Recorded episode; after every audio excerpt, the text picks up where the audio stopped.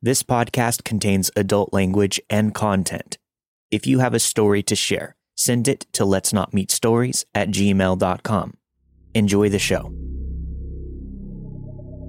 My name is Andrew Tate, and this is season 9, episode 7 of Let's Not Meet, a true horror podcast.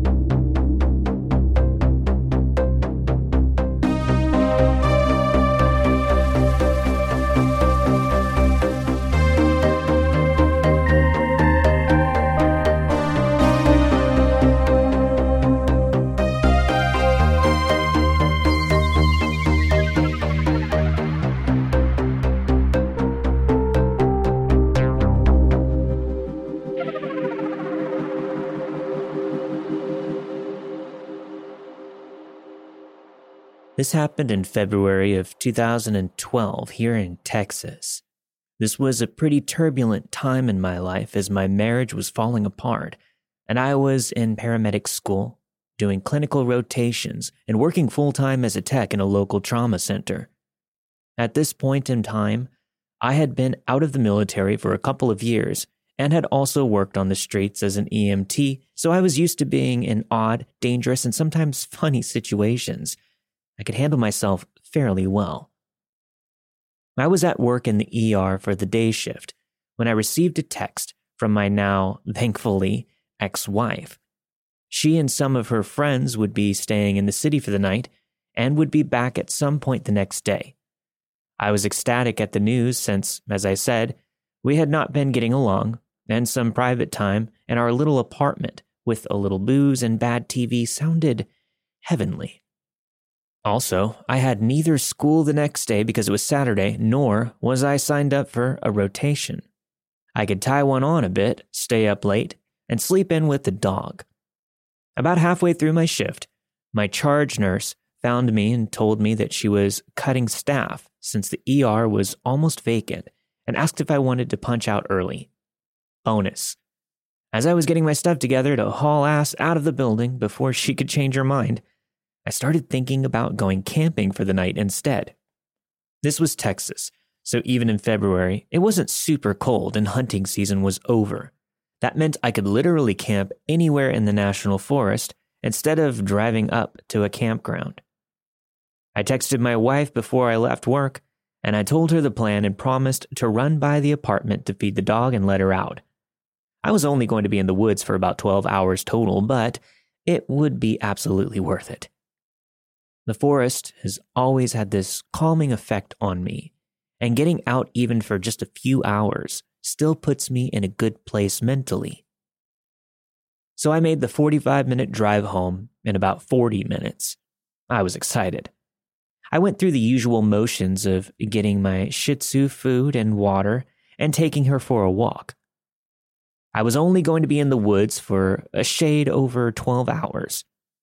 I decided to pack light. The forecast was clear. I opted to bring only a tarp for shelter and an old military poncho. After stuffing that in my pack with some food for dinner, a few beers to cool in the creek, and some other odds and ends, I was ready. As I was leaving, I looked for the last piece of gear that I was going to bring my pistol. Growing up, we never went into the woods without some sort of firearm for protection. In Texas, we have mountain lions, snakes, and bobcats. But we have a serious feral hog problem. Working in the ER and on the ambulance, I've seen what a moderate sized hog can do to a person if it charges them. Also, you wouldn't believe how many national parks or forests attract unsavory critters of the two legged variety. Very near the area that I planned to hike, some grow operations had been found, as well as some folks run out of their campsite in the middle of the night. I looked in the spot that I usually kept my gun, but it was gone. Texting the now ex, she admitted that she had pawned it so that she could have some booze and food money. Can you tell why we're happily divorced? In light of the recent development, I stuck a sheath knife into my pack and took off after saying goodbye to the furball. I drove an hour and a half from the south side of Houston to the National Forest. The part of the forest I would be camping in was a cool piece of land.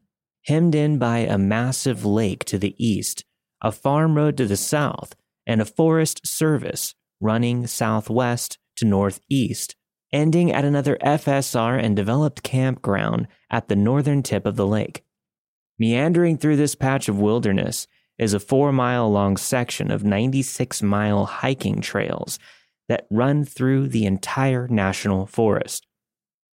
This section runs roughly south to north. It has a trailhead at the southern end right off the farm road. Along this trail, there are many switchbacks, seasonal streams to cross, bridges, and downed trees. The terrain is rolling with a few small hills. I parked my car at the section's trailhead, grabbed my stuff, and took off. The air was brisk and the birds and the other animals were doing their thing. I had been hiking for about two hours, just taking my time and enjoying the afternoon.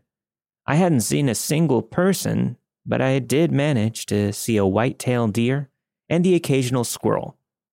As I walked, the sky became more overcast and the temperature began to drop.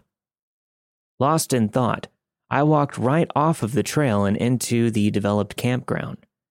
I refilled my water and used the restroom, then headed back down the trail about a mile and headed west off the trail for about a quarter of a mile until I found this spot along the seasonal creek that was running full and had an abundance of downed wood.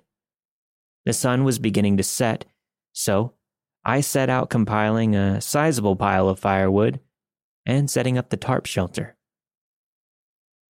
Now, I hadn't brought an inflatable mattress or hammock, as honestly, we were broke at the time.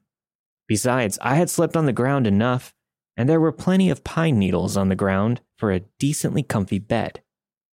I got a fire started, then put on my headlamp and dropped my beers into the creek to chill. Dinner was simple venison sausage cooked over a fire and freezing cold beer. As the night deepened, I lit my pipe and settled in for a book by the campfire. After some time and a couple of beers, I decided to hit the sack. I wrapped up in one of my wool blankets and knocked out. I awoke an hour later, wet and shivering. Rain was pouring down and the temperature was close to freezing. My tarp shelter, improperly put up and positioned, was leaking terribly blankets and clothes soaked, I decided my predicament sucked, and with no spare clothes, I was going home. I rolled out of my not so shelter and stuffed my soaked everything into my bag. At this point, I had a decision to make walk the three miles or so back along the trail in the dark, or cruise up the trail to the campsite and the road. Not wanting to bust an ankle while I was also wet and in freezing temperatures in the middle of the woods with no cell service, I elected what I thought was the less dangerous path. I opted for the blacktop back to my car. I made my way back to the hiking trail and took off north. Within 20 minutes or so, I was plodding through the developed campground and onto the blacktop of the FSR. By the time I hit the road going south, the rain had stopped and the wind stilled. I had put my headlamp on facing forward and was using my small handheld pointed behind me in an attempt not to become roadkill. I had been walking south through the chill, listening to the steady drip of the droplets falling from the canopy when I saw headlights ahead. I kept walking and the car slowed as it passed, but then stopped. I saw the reverse lights light up the road ahead of me, and the car pulled back alongside. It was a red crossover, newer model, with a clean cut guy driving. He rolled the window down as I stopped and sat there staring at me. He smiled. We stayed like that long enough for it to be awkward until I finally broke the silence myself. Howdy, I said. Silence. I then asked, can I help you, man? Still grinning, he asks, Are you happy? It was a genuine question with emphasis on the word happy.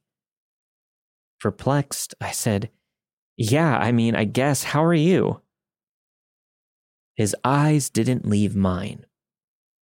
Sure is cold and wet out there, he said. Yes, sir. I was uh, going camping tonight, but my shelter leaked. I got a bit wet. Figured I'd head home. His smile got broader. Well, I'd be happy to give you a ride. Where are you parked? This guy was really creeping me out. Stranger in the middle of the woods, in the middle of the night. No thanks. That's how horror movies start, and I end up being a skin suit for Buffalo Bill. Uh, no thank you, sir. I'm parked right up the road. I'll be at my vehicle in a few minutes. His grin faltered for a second. Are you sure? It's pretty wet and cold. Just hop in. Again, no thanks. I'm fine. I'll be at my car in a few minutes. Well, where did you park? I didn't see your car back there. It's there. You probably just missed it. His mood changed completely. I think you should let me drive you. At this point, I was done with this creep. I was cold, wet, and tired. I wanted coffee and another cigarette and some heat. I really appreciate it, sir, but I'm good. Get in the car, he said. No, I replied. Get in the car, he said more forcefully. Not happening, dude, but have a good night. He finally screamed, Get in the car. My right hand strayed to my hip. You guessed it. My sidearm was sitting in a pawn shop a hundred miles away. Dude, you need to fuck off, I said. He then screamed again, Get in the car now. Dude, you need to leave now. I'm not getting in your car. I shifted my weight to my right leg, stepping back, reaching for my pocket knife, but hoping that he would think I was reaching for a pistol. He noticed my shift in stance and visibly calmed. His grin came back. I'll see you around. You can bet on it, he said. I said nothing as he drove off. As soon as he was around the bend from the road, I shut off both my lights. It was seriously dark, but I could tell when the road was underfoot. I began hiking down the road in earnest now, taking a look back and checking my rear every five or six steps. After a few minutes, I saw the telltale shine of headlights bouncing off the foliage to the north. I immediately cut to my left and jumped off of the road and into some trees near the shoulder.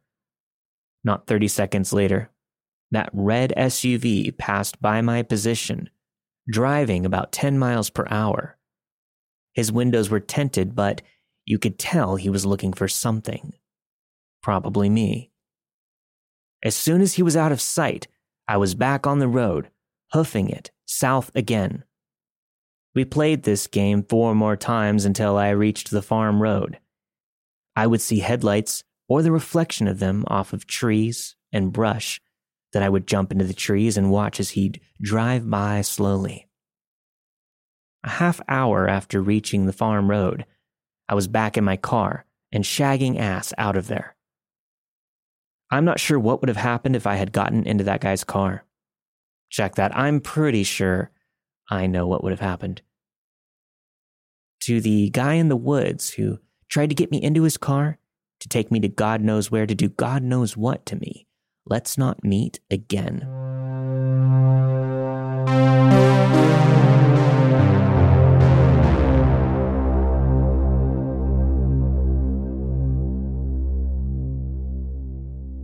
When I was 19, I first moved out of my parents' house.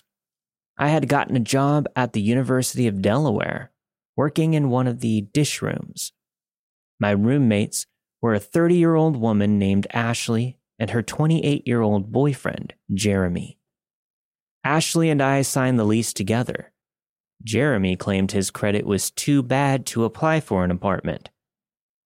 Ashley had to work two jobs, one at the university and another doing a late shift at Wendy's, leaving me home alone with Jeremy after my shifts.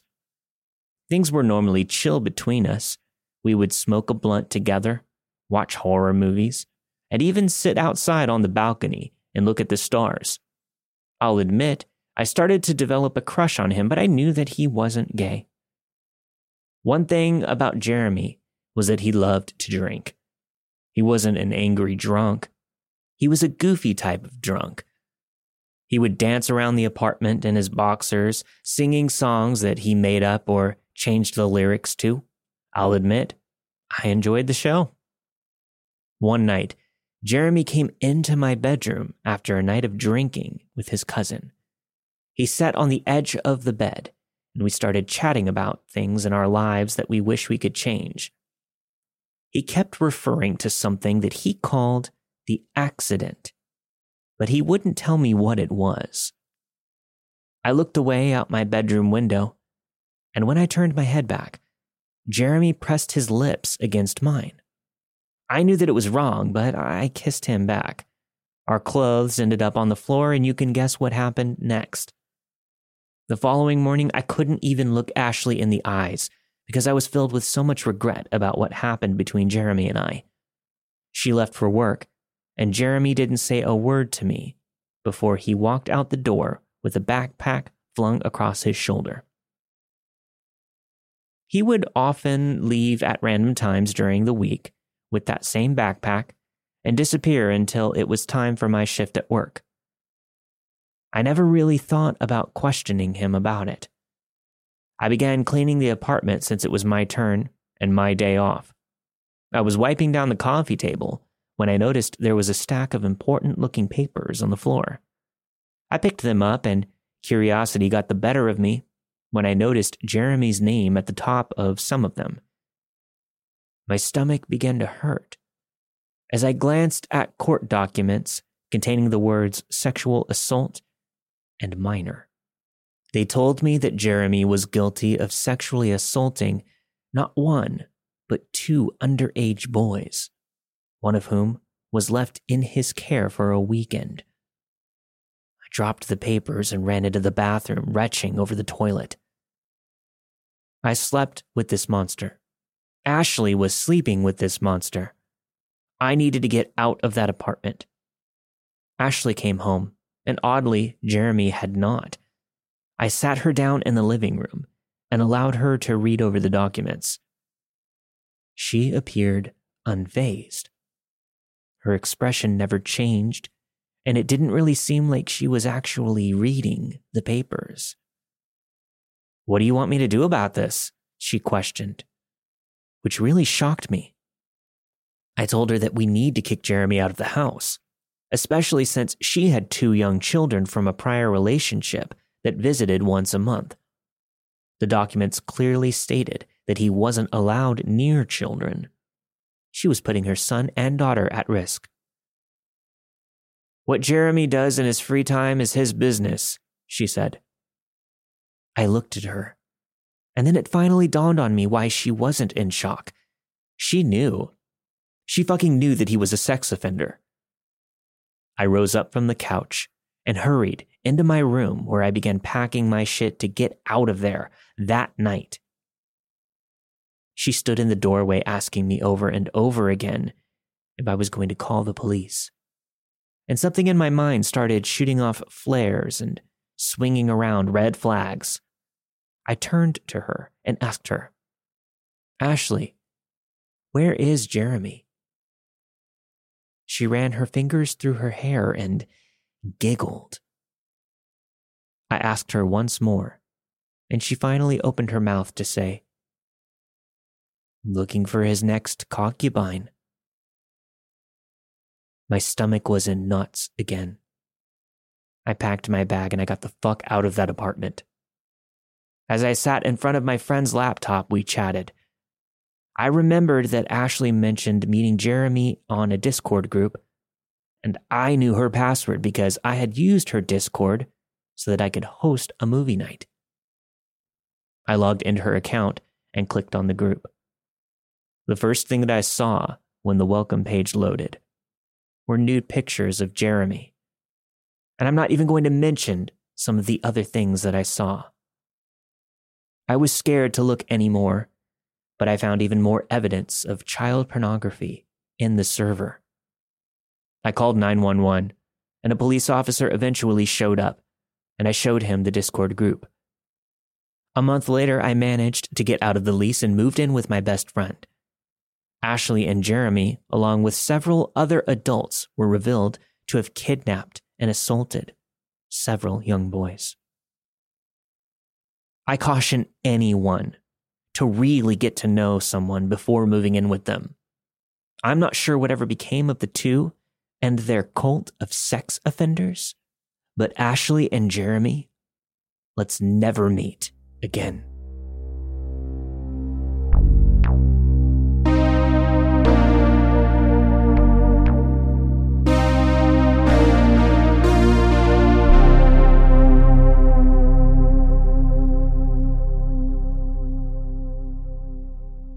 This story takes place back in 2007 when I was eight or nine years old and takes place in Galveston, Texas. I'm a 24 year old female, so this happened around 16 years ago. My entire family grandma, grandpa, mom, stepdad, aunt, uncle all of us we had taken a trip to Galveston to do some AC work on a flood damaged house that belonged to a friend of my grandpa. For reference, my grandpa owned an air conditioning company in the DFW area that my uncle worked for, and my aunt and grandma frequently went out as well as the extra hands. We had been there for about two days, and it being summer, it was hot and humid. I was eight, very, very bored. I was sitting outside, as I had been during the past few days, and this man in a pickup truck, which had a lot of bicycles in the bed, pulled up. The man puts the truck in park, gets out, then proceeds to look at me as he walks up and into the house. About 10 minutes pass, and he starts to come back outside, having a conversation with my grandpa along the way. They walk over close to where me and my mom are having a conversation more so her listening to me complain. I'm complaining about how I'm so bored and I want to go swimming. The man, hearing this, asks, Do you know how to ride a bike? I very enthusiastically tell him that I do, in fact, know how to ride a bike and that I love riding one that I have at home. He smiles and pulls a child sized bike out of the bed of his truck, then sets it down in front of me. I smile and look at my mom for approval, which she quickly gives. After riding around for several minutes, the man pulls out an adult sized bike and asks if I want to go for a ride with him. I practically beg my mom to let me go. She reluctantly agrees, but says that we can only go to the end of the block and back. He smiles at her and tells her that that's no problem then starts pedaling towards the stop sign, with me right behind him. Before I knew it, we were at the stop sign. He then takes a right turn. I follow, but remember thinking, okay, maybe he's just making a wide turn to go back. But no, he continues down the road, getting farther and farther from the stop sign. I began to get a little worried because my mom said only to the stop sign, and I was far from it. I thought about turning around, but I was worried that I would just get myself in even more trouble or lost. So I kept following. Before I knew it, we were at the seawall, and he had me follow him to the sidewalk that was right above the shore, and I was able to see the waves come in and out. Me being satisfied with my little piece of adventure, and worried that my mom would be mad if I didn't come back soon, I shouted, We're pretty far from the house. I think we should go back. To which he shouted, Don't worry. It's all right. And look how pretty the beach is. It was hard to hear over the wind and the crashing waves. As we continued down the sidewalk in front of the beach, I see both of my family's vans start pulling out and onto the road. They begin to go in opposite directions. My first thought was, oh no, they're leaving me. What am I going to do? They weren't leaving me, though. They were coming to find me. My family began to worry when we didn't come right back and decided to come get me themselves. One of the vans had my mom and stepdad, and the other my grandma and aunt. My grandma and aunt ended up being the ones who found us. My grandma was livid. She pulled the van over a little ways in front of us and slammed it into park. Both my grandma and aunt got out. My grandma let loose on this guy, saying something along the lines of, What the fuck is the matter with you? Don't you have something better to do than take someone's child that you don't know this far away without their permission? Honestly, I think there was a lot more said, but this was a long time ago, and unfortunately, my badass grandma isn't around anymore for me to ask. The next thing I know, my grandma has picked up the bike that I was riding, then threw it in the back of the van before quickly ushering me into the cab. On the way back to the house, I'm told of all of the horrible things that man could have done to me, and that I should have had enough sense to turn around and come back. But also was told that they were very happy I was safe and that they loved me. When we got back to the house, I was given a second lecture, this time from my mom and stepdad, about how the man could have been a rapist or a murderer, all of the above, and that I could have died. I remember feeling like the whole thing was my fault and therefore felt very guilty. Looking back on this, it is a bit bone chilling to think about what could have happened. Was the man just trying to be kind and help out a child? Or did he have a more sinister plan to take me somewhere and do God only knows what? Thankfully, I never had to find out, thanks to my amazing grandma. But regardless, whether your intentions were good or bad. Bicycle Man, let's not meet.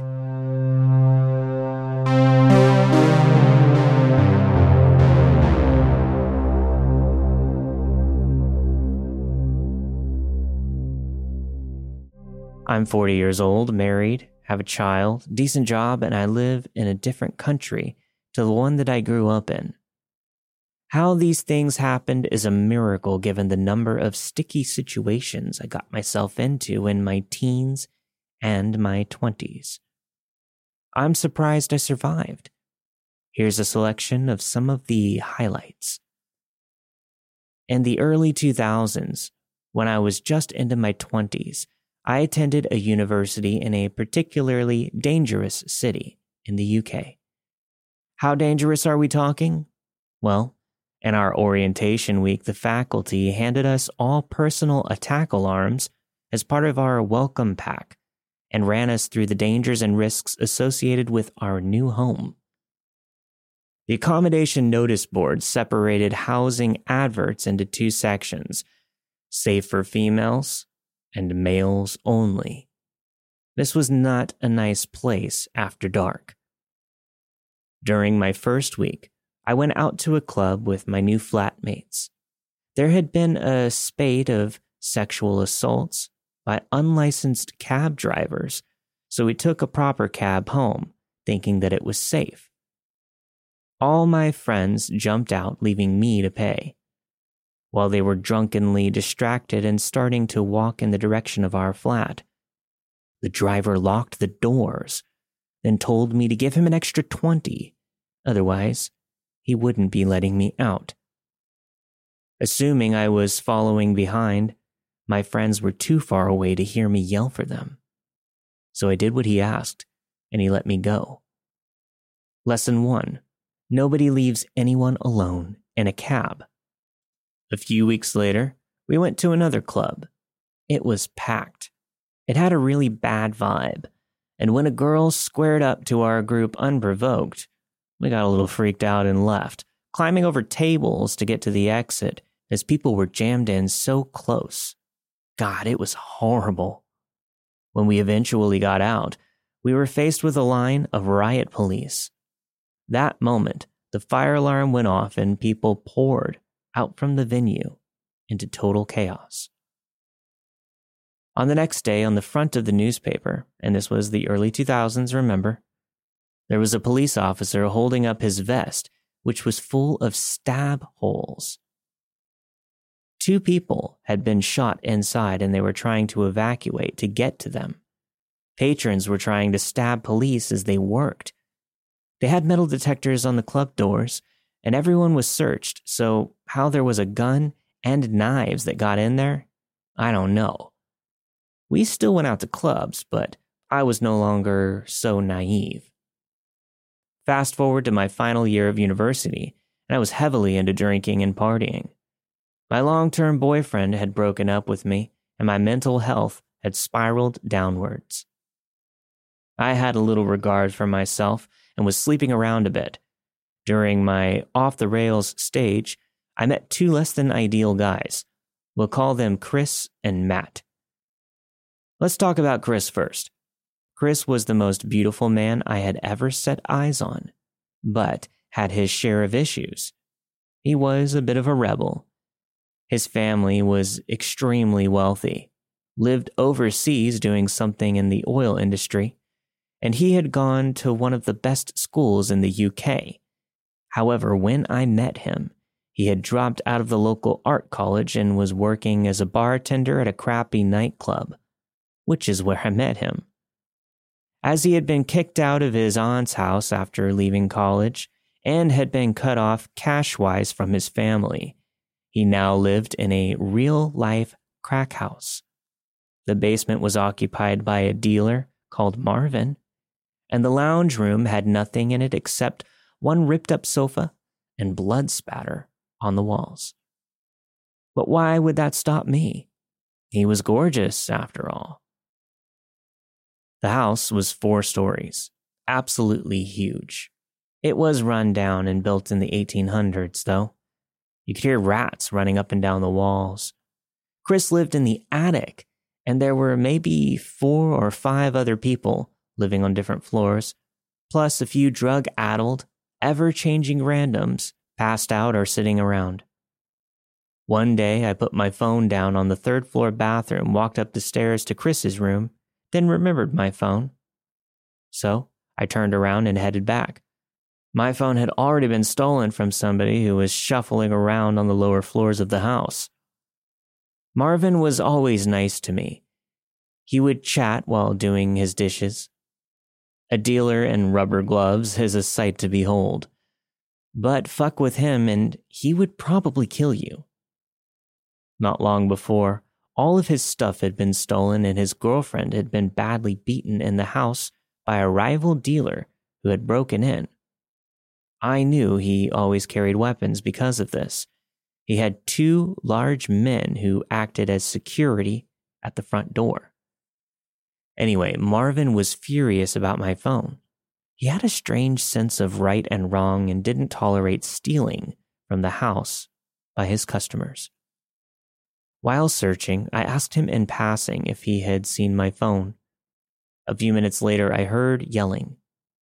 Looking out of the window, I saw that he had dragged a girl out of the house and he was beating her head into the driveway while shouting at her to tell him where the phone was. Despite this terrifying incident, my phone was gone, and Chris told me not to come over anymore, as it wasn't safe for me now. I knew that customers carried guns, as one day I had seen them sitting on the stairs comparing them. That day, I had tried to play it cool, like it was no big deal, and stepped around them before locking myself in Chris's room, petrified not wanting to be hurt by a group of people pissed at me because their friend got beaten. That was my last visit to Chris's house for a while. Not long after, Chris and I fell out spectacularly. The landlord evicted everyone, and who knows what happened to them all. I guess they moved operations elsewhere. The other guy, Matt, features less in my story, other than to say I was kind of obsessed with him and in my unbalanced state, I thought nothing of turning up uninvited in hopes that he might eventually like me back. One night after getting extremely drunk, I thought about walking to his house. Lucky him, right? It was the early hours of the morning, and by some miracle I made it there safely.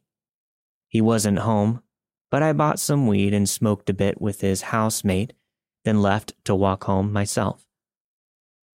I was off my face, in heels, in one of the most dangerous male only areas of a dangerous city. It was about 3 or 4 a.m., and I'm walking a main road, but it's deserted. On my side of the street is a row of houses, nobody about, and on the other is a cemetery.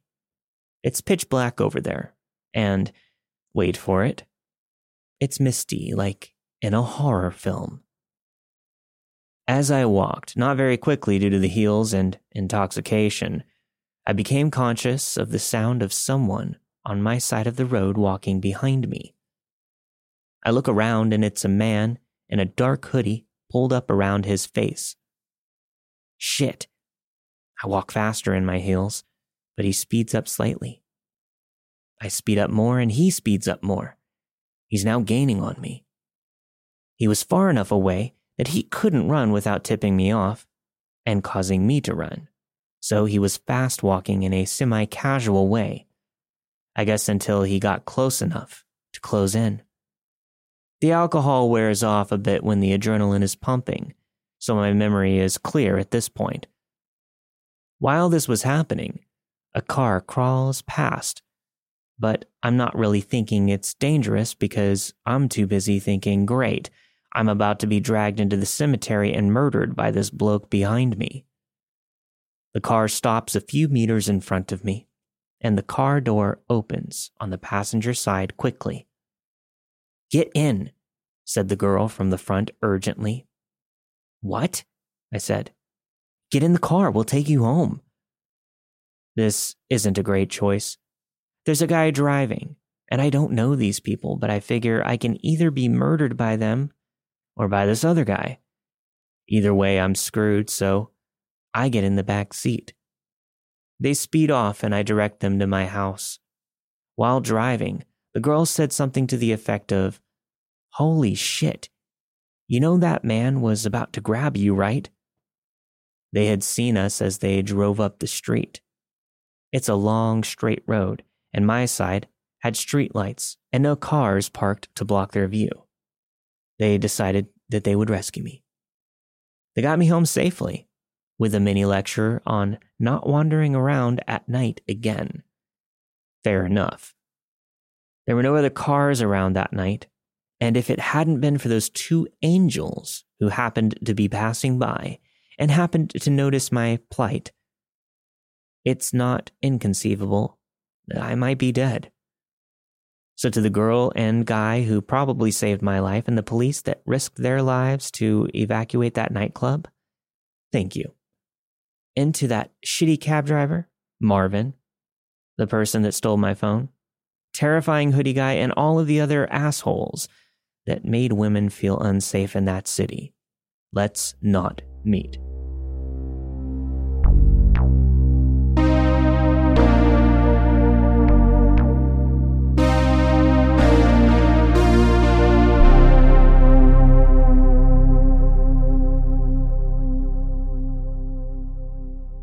This story takes place around 2009.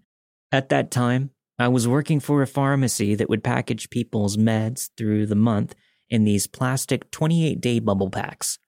We had hundreds of clients, and we delivered to them all, as most of the people that were on this program were in assisted living homes or just too elderly to travel out to the pharmacy. I was one of the delivery drivers, and I would see these people generally once a month. There was this one old man that I would visit named Frank. Frank was in his late 80s, and he was our run of the mill, frail old man. He lived in a state run apartment tower in a medium sized city. He was on the eighth floor, so every month, when I had his meds, I would buzz his apartment from the street and he would let me into the building. I would then ride the elevator to the eighth floor, and without fail, he would always be standing there at the elevator as it opened to get his meds. This was always great because usually I was in a hurry with multiple deliveries, and I never had to worry about walking all the way down to his apartment, waiting for him to answer the door, etc. He was always there, right at the elevator, clinging to his walker with a big smile on his face. I'd hand him the meds and leave the building.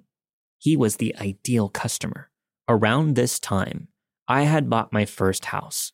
My wife and I were in the beginning planning stages of possibly having a baby, so after we bought the house, she asked me to check the sex offender website and look at our neighborhood, just in case.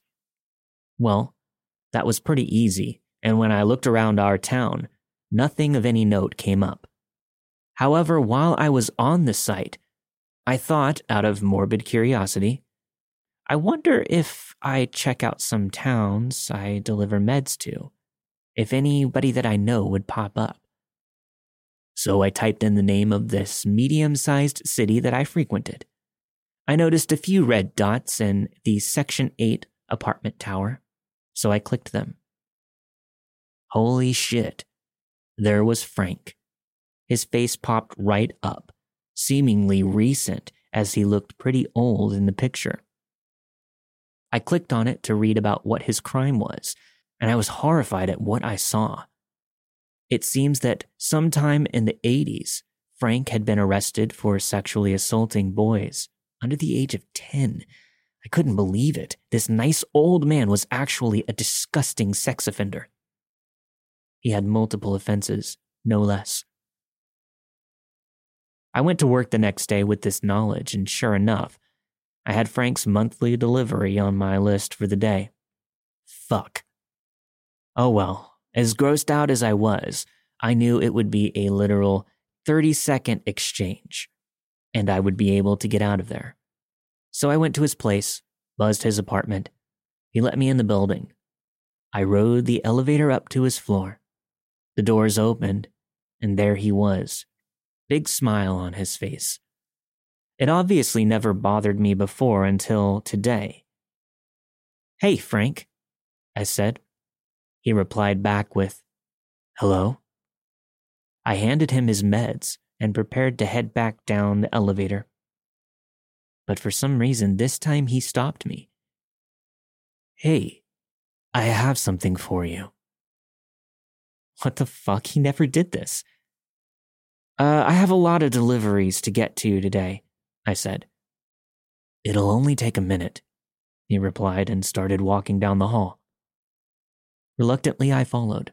I thought, maybe he has a check for me or something. Maybe he didn't pay over the phone this month. He walked down the hall slowly, using his walker. I followed behind. The entire time I was thinking of his crimes. But I was also thinking, he's an old fucker. If he fucking tried anything, I could push him down so easily he would probably turn into dust as soon as he hit the floor. I wasn't scared, but I was definitely uneasy. I followed him to his apartment. He opened the heavy, thick metal door and went inside. As I entered, the door automatically swung shut with a boom that startled me. Get a fucking grip, he's just an old man, I thought. He started walking to his dark bedroom. Come on, in here. I have something for you, he said. I hesitated, but slowly followed him to the bedroom. I stood in the doorway as I watched him move towards the dresser. With his back to me, he opened the top drawer and began shuffling around inside. I looked around his apartment it was dirty and unkempt. He grabbed something out of the drawer and turned around. Here, he said. As I prepared for him to hand me something disgusting, maybe a fistful of disturbing photos or something. But no, in his hand was a giant amount of empty med plastics from our pharmacy. I know you recycle these, and they were piling up, he said. Oh, yeah, thanks. I said as I took them. I quickly made my way out of his place, down the hall to the elevator, and out of the building. Even though absolutely nothing sinister happened to me, I was really creeped out. I just kept thinking about the poor kids. How scared they must have been. That was the last time I saw Frank, actually. He died shortly after. Who knows where the people are that he hurt in his life, but hopefully his death was some kind of closure for them. Maybe not. Either way. Frank, fuck off. And hopefully we never meet again.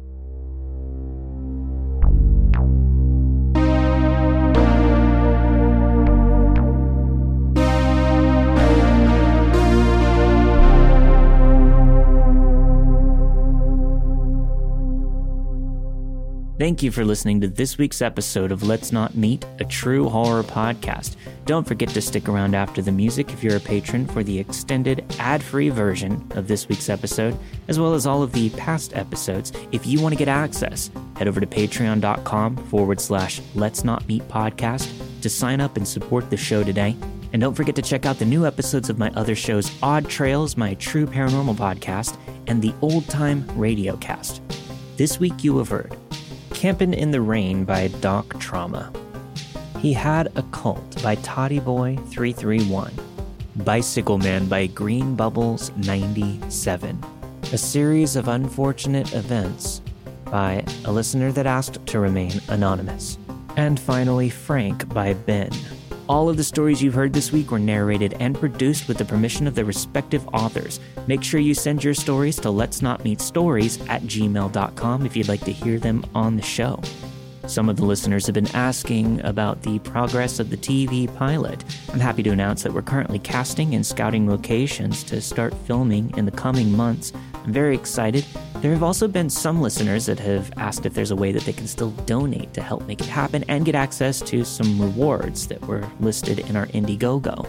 I will keep you updated on that. There is a chance we might be able to do a secondary fundraiser for those that still want to donate that are coming in late.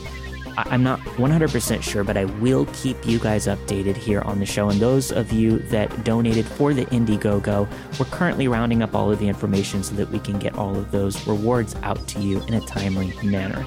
And again, I will keep you all updated. Thank you so much for your support. I'm very excited about it. I'll see you all next week for a brand new episode of Let's Not Meet. Stay safe.